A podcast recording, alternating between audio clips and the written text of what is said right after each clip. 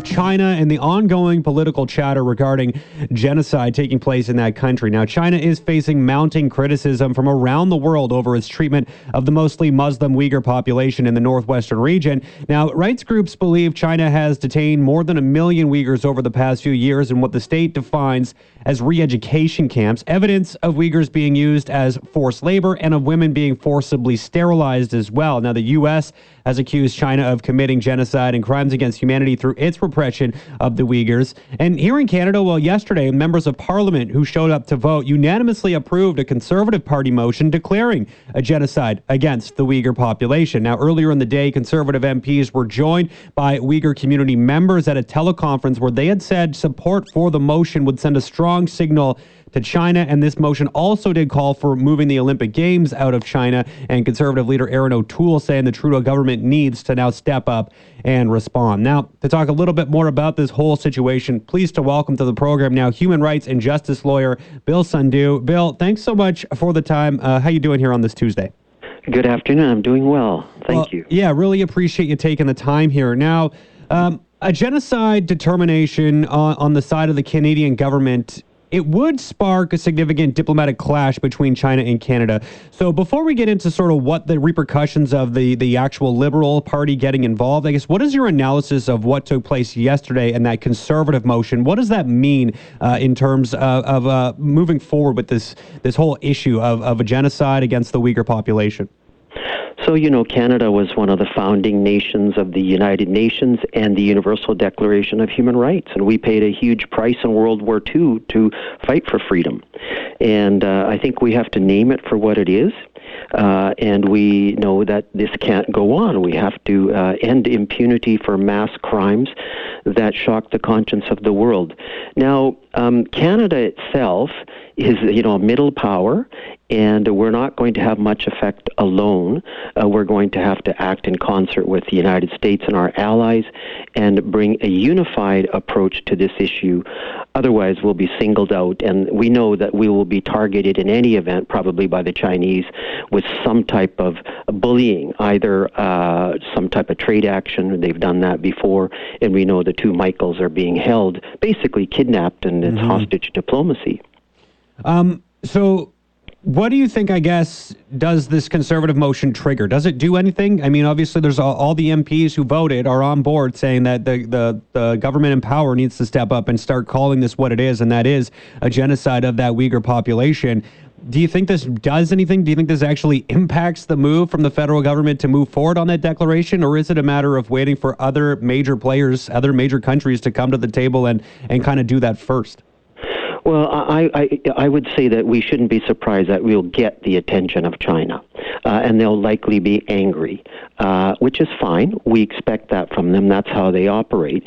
It was a resolution and not a declaration. It has to go further to be official government policy. The government has to make it a declaration. And I think Trudeau's trying to walk a fine line here because he is concerned about trade sanctions. But, you know, when you stand up on principle, you have to be prepared to pay the price.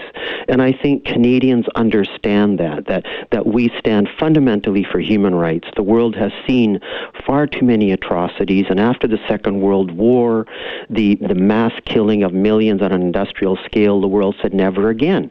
And yet we had Bosnia, Cambodia, Rwanda, Darfur, Myanmar's going on. But China is a big power, and it's harder to hold it accountable. But I think it speaks well of Canadian values for that motion to have been approved. If we can't stand for human life and human rights, then we're really diminished as a people and as a country. Well, what is... I still kind of struggle to wrap my head around exactly what using the term genocide actually does.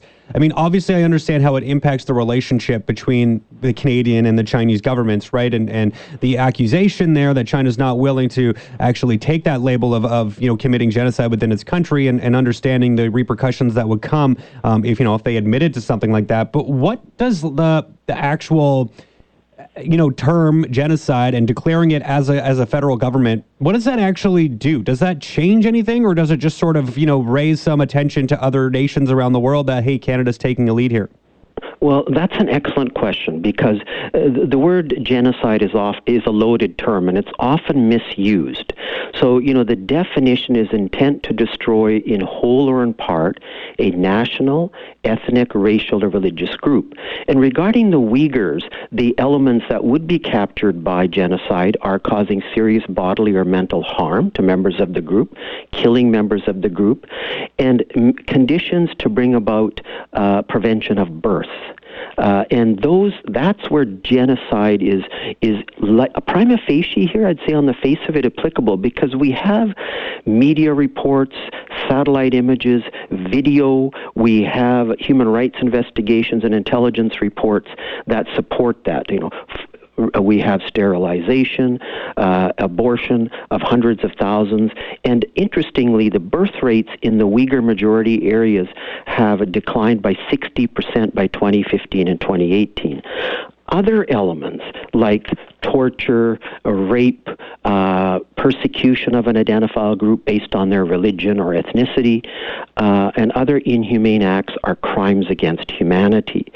And quite frankly, in international law, both are equally serious and both are equally punishable. However, China is a party to the Genocide Convention, but it's not a party to the International Criminal Court, which has jurisdiction on crimes against humanity. Either way, though, being a UN Security Council permanent member, China will likely exercise a veto all the time, and it won't go very far because it's got to go through the UN under the Genocide Convention. However, China, is wanting prestige and recognition around the world as an emerging power, and it's very conscientious of its reputation. And it tries to bully countries like Australia and Canada when we raise any concerns. But if the international community, and it has to be led by a multinational coalition, United States, Europe, so forth, speak and go after China on this to say, this can't go on, and you should cooperate with an investigation, otherwise, what do you have to hide? It puts China in a very awkward position. And as far as the Olympics go, of course, we know those are events involving considerable national prestige and propaganda for countries. I don't know if it's viable to move the Olympics.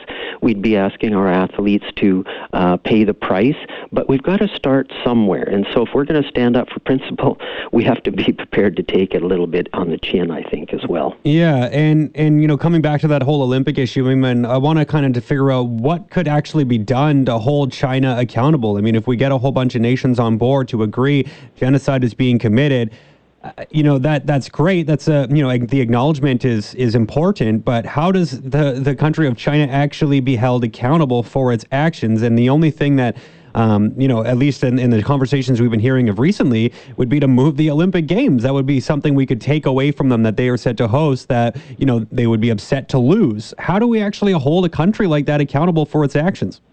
Well, this may be, inadequate answer in the sense of what are the realistic options. But, genocide doesn't punish a state. It punishes individuals, responsible rulers, public officials, or private individuals. And if China is embarrassed on the world stage, you never know what may happen politically. Would that involve the removal of Xi Jinping? Could it mean Magnitsky sanctions in countries like Canada and around the world where assets and money flows are frozen? We could boycott any products that are made by forced labor. And I think China is very conscientious of its reputation. And, that's what we have ultimately is moral suasion. And there are limitations to that, but I think that is the most effective means. One of the things about China emerging from the Maoist era to the modern era and engaging more with the world is China used to even deny the existence of human rights. They would say that's a bourgeois Western colonial idea. Now the conversation has changed. They acknowledge human rights, but they say we're not violating them. And so this is a complex process. It takes time, but I think ultimately it is by the world saying this is wrong, shining the light on it, and likely that would deter at least further persecution of the Uyghurs. And maybe eventually, one day when Xi Jinping or certain leaders responsible move on to civilian life or travel, maybe they can be apprehended and prosecuted. What? Maybe. Yeah, maybe. We'll see. And if they'd be even willing to go out and travel outside their own borders if that were to happen. What's next, I guess, in this? I mean, from a Canadian standpoint, what's next for Canada? Is it just a matter of waiting for Trudeau to come forward and sort of agree with the motion that was put forward yesterday?